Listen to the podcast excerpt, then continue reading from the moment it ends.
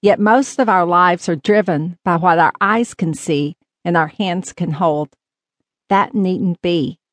God knows what we need to live our lives with hope and purpose. We need heaven in our sights. You may have heard the expression, he or she is too heavenly minded to be of any earthly good.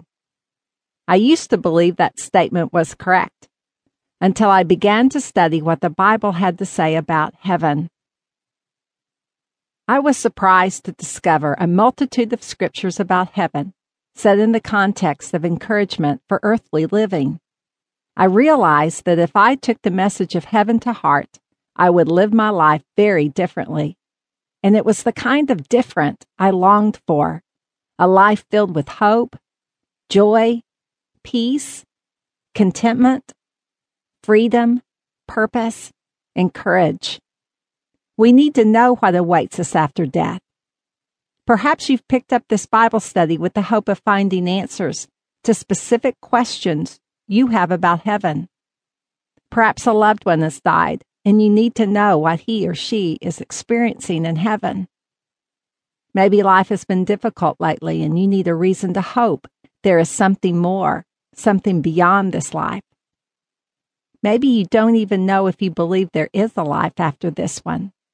You may simply wish it were so. This study will guide you to God's answers as recorded in the Bible. Solomon, a man blessed with great wisdom, writes of God in Ecclesiastes 3:11. He has made everything beautiful in its time. He has also set eternity in the human heart, yet no one can fathom what God has done from beginning to end. Solomon expresses both the hope and the mystery of life. God has pressed his eternal image on our souls and placed us in a world which testifies of our infinite heritage. The vastness of the sky and the expanse of the stars causes our hearts to long for more than this world can provide. Deep down inside, we believe we are eternal beings created for an eternal purpose. Yet life on earth is so fragile and so fleeting that we rarely feel immortal. Why would God create finite beings to long for the infinite? As Solomon testifies, our finite brains cannot fathom what our eternal God is up to. We understand little of his overall plan for mankind. We only wish we lived in a better world with less poverty, war, and disease. We wish people, ourselves included, would love more and hate less, laugh more and cry less. We long for a life where all our needs are met, all our dreams fulfilled, and we live happily ever after. C.S. Lewis addresses this dilemma in his book Mere Christianity. He writes, if I find in myself a desire which no experience in this world can satisfy, the most probable explanation is that I was made for another world. If none of my earthly pleasures satisfy it, that does not prove that the universe is a fraud.